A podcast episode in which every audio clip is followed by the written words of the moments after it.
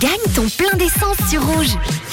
Ah là là, un petit euh, café, ça va faire du bien, je vous le dis, euh, pendant la pause. Comment ça se passe? On va pas faire de pause maintenant. Ah non, non, c'est pas le moment. Justement, là, c'est le gros moment du réseau, l'un des gros moments. euh, hein, L'après-midi, 100 francs de plein d'essence. On ne rigole pas. Effectivement, on va se connecter dans quelques instants au standard du réseau pour savoir si le 0, le 7 et le 2 va donner une gagnante ou un gagnant de ce bon de 100 francs. On y va? C'est parti, connection.